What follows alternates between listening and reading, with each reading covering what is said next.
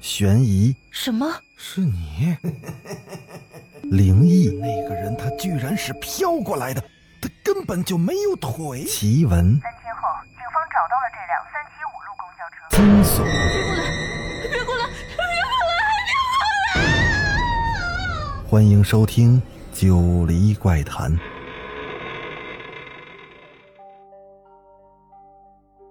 Hello，各位听友，大家晚上好，欢迎继续收听《九黎怪谈》。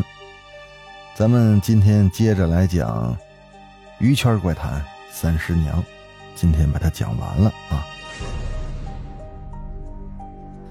上回咱说到哪儿呢？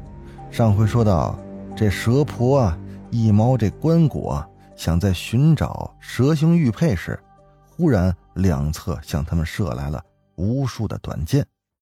蛇婆跟小三一啊，是一顿折腾才躲过了致命的短剑。这蛇婆等短箭射完之后，就想继续的寻找蛇形玉佩，可这时候啊，他却听见了来自小三一的惊恐的大叫。这蛇婆一回头啊，就见这小三一面色惊恐，指着四周的墙壁。这蛇婆定睛一看。只见这墙壁在不停的向内收缩，小三一大喊一声啊，让蛇婆赶紧跑。但这蛇婆却冷笑一声，他觉得自己法力高强，并不畏惧这墓中的机关。蛇婆想啊，只要能把这墙给炸掉就好了。于是他就开始念咒催动施法，可谁知啊，此刻的他却使不出一丁点的法力来。蛇婆在反复试了几次之后啊，心就慌了。他发现随着墙壁的收缩，自己的呼吸也是越发的困难。这些墙壁已经贴近自己的身体了，恐怕过不了多久啊，自己就得困死在这儿。可就在这时，小三一出手了，他向蛇婆扔了根绳子。小三一让蛇婆无论如何都别松手。然后他就开始认真的阅读起墙壁上的文字。这小三一呀，在去泰国之前曾经研习过风水学的知识，他深知啊风水之术。他知道这些文字不会凭空的出现，文字当中肯定有解困之法。片刻之后，苦苦思索的小三一终于从那满墙的文字中找到了解困的法子。他先是按照风水命理的要诀找到特定的文字，然后啊，这小三一又用手啊敲了敲这些文字。片刻之后，只见原本向内收缩的墙壁就这么停了。小三一就趁机将这蛇婆给拉了出来。这俩人是一路小跑啊，终于跑出了墓穴。只见他俩是刚跑出来，就听见“砰”的一声，紧接着。墓穴就坍塌了。当蛇婆看到坍塌的墓穴，十分的恼怒。他是万万没想到啊，这知命先生的修为也是这么的高，死了还能在墓中做手脚，自己还差点死在里面。正当蛇婆跟小三一打算离开时，他们竟然迎面撞上了百变天后。这双方一碰面，蛇婆就立刻有了一种奇怪的感觉，她就觉得自己血脉喷张，这冥冥之中啊有什么东西在召唤自己。蛇婆一直在思考自己为什么会有这种感觉。片刻之后，她终于想到了，自己之所以有这种感觉，那是因为蛇形玉佩就在这附近。蛇婆联想到自己是在跟百变天后擦肩而过时才有的这种感觉，她就猜测这蛇形玉佩应该就在百变天后的身上。于是，这蛇婆立刻上前就拦下了百变天后。原来呢，这百变天后到这儿是为了找蛇形玉佩的使用方法。她在拿到蛇形玉佩之后，就想用这玉佩来救自己的男友小藤，但是。百变天后请来的大师，无论怎么念咒，都没法催动这蛇形玉佩帮助小藤解咒。那个大师啊，在仔细检查了玉佩之后，就跟这百变天后说了：“这块蛇形玉佩肯定是真的。他之所以解不开小藤的降头术，那是因为这块玉佩被人给下了封印了。百变天后一听啊，当时就想找阿婆算账。他认为是阿剖找人封印了这块玉佩，但是大师却拦住了百变天后。他跟百变天后说啊，这块玉佩被封印住的事情，恐怕跟阿剖的爷爷知命先生脱不了关系。于是呢，这百变天后也来到了知命先生的墓地，他想解开这蛇形玉佩的封印。谁知他们来时，就正好看到了狼狈出逃的蛇婆跟小三一了。百变天后看到蛇婆突然出现在自己面前，也很是惊讶。而跟随百变天后的大师叫什么？叫惊鸿子。他也是个很有见识的人。他一看到蛇婆拦路，就知道对方是来者不善。于是这惊鸿子就上前一步，将百变天后护在了身后。而跟随蛇婆的小三一啊，也在观察百变天后这一行人。他看得出来，百变天后这一行人之中，只有惊鸿子是修习术法的，其余人都是普通人。小三一虽然不知道蛇婆拦住百变天后的用意，但他知道双方如果谈不拢，肯定会有一战。因此，小三一就紧紧地盯住了惊鸿子，随时做好战斗准备。百变天后见蛇婆拦路，就让他走开。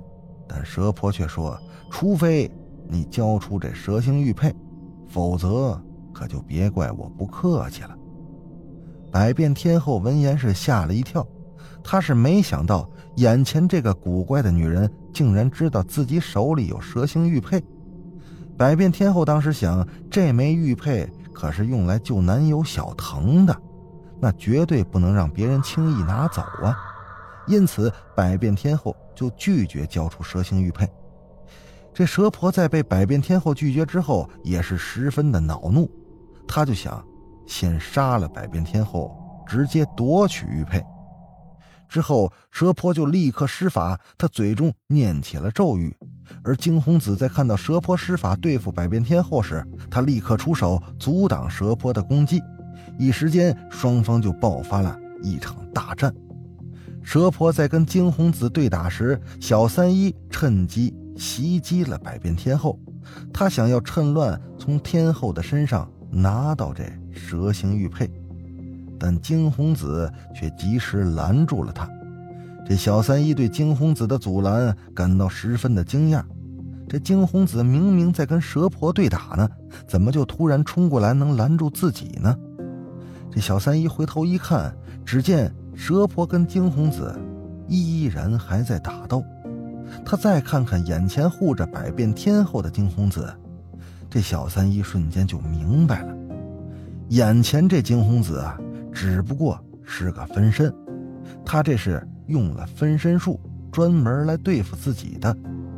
这边小三一跟惊鸿子的分身就纠缠起来，那边蛇婆呢在跟惊鸿子的本体大战，可是。还是渐渐的落了下风。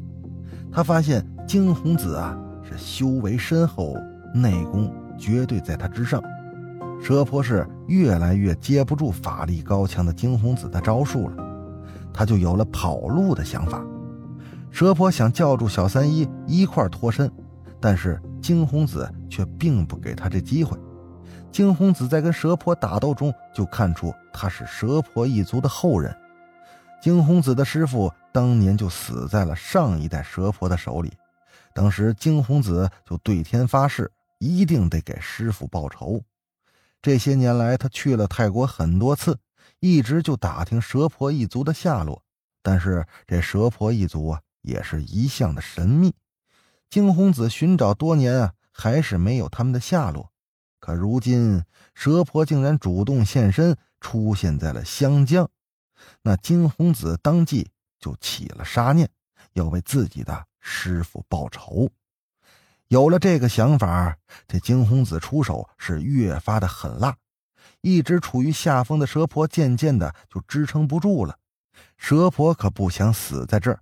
片刻之后，重伤的蛇婆为了保命，就用了自己的保命术法，将自己的内力转化为很多的毒蛇实体，然后在自己面前组成屏障，以此来应对这惊鸿子的攻击。紧接着，这蛇婆趁着惊鸿子在攻击蛇屏障的时候啊，迅速的就拉着这小三一呀，一溜烟就跑了。等惊鸿子将这些蛇组成的屏障打碎之后，眼前早已经没了人的踪影。逃走的蛇婆到达了栖身的酒店之后啊，立刻口吐鲜血，晕倒在地。蛇婆会变成这样，不仅是跟惊鸿子打斗时受了重伤，还有一点就是她为了脱身而用了保命术，丧失了很多的内力。此时啊，他必须得好好的休养一阵子，否则蛇婆就会内力尽失，变成普通人了。至于蛇婆最后是否能拿到这蛇形玉佩？小三一又是如何成为了日后的三一大师啊？咱们暂且不说，咱们接着讲这三师娘的事儿。自从他跟阿抛约定处理好工作出国之后啊，他们就一直没有联系。起初呢，三师娘是觉得阿婆应该是忙着处理工作的事儿，就没去打扰他。但是到后来过了很多天。这约定的时间已经快到了，阿婆还是没跟三师娘联系，三师娘心里就有点不祥的预感。这总是惶惶不安的三师娘啊，当天晚上就打电话到了阿婆的公寓来追问情况。可电话接通之后，对面却传来了麻将的声音，而电话里。阿婆的声音也是一反常态的不耐烦和焦躁，与平时啊是判若两人。在三师娘的一再追问下，阿婆很冷漠的就说：“明儿啊，我去找你。”三十娘挂掉电话之后，就一直辗转反侧。这前男友的去世，自己莫名其妙的被绑架，她明白。这段时间的离奇经历，注定没法再恢复到往日的平静生活了。一个个死在自己面前的人，就像是过电影一般的在脑海里闪过。他是一夜无眠，终于熬到了黎明。而清晨啊，他并没有等到阿婆来找他，却犹如晴天霹雳般的等来了阿婆。去世的噩耗，说阿婆啊，从公寓跳楼自杀了。一向性格开朗、处事沉着稳重的阿婆，怎么会在约定好见面后就自杀了呢？虽然他俩都没有说明，但是三师娘早已在心里为阿婆留了一个重要的位置。这些日子，种种离奇诡异的事儿，早就压得三师娘透不过气来了。此时，她最后的希望也这么幻灭了。从那一刻开始，三师娘是万念俱灰，精神上受了极大的打击。而阿抛的死讯也迅速的在鱼圈炸开，但是三师娘并没有出席阿婆的葬礼，一来。他俩的关系并没有大范围的公开，二来，三师娘知道，他的离世，并没有表面看上去的那么的简单，但是，他又能做些什么呢？一切已经尘埃落定，这个世界上又少了一个爱他、疼他、能保护他的人。从那之后，三师娘的精神状态。就一直不太好，遭受打击的三师娘在之后就开始放飞自我，经常抽烟酗酒麻痹自己。公司为了不让她影响公司形象，也把她雪藏了一段时间。但是三十娘卓越的演技，再加上老天爷赏饭吃的颜值，让她仍旧是片约不断。后续她又拍了很多部电视。但是都没溅起什么火花，光彩不复从前了。直到他接到了一部商战大戏的女主角再次翻红，剧中的女主悲惨的遭遇跟他的经历还是有几分的相似。在那之后，仍然没有从阴霾中走出的三师娘决定，再也不演苦情戏了。翻红之后的热度，慢慢的就又冷了下去。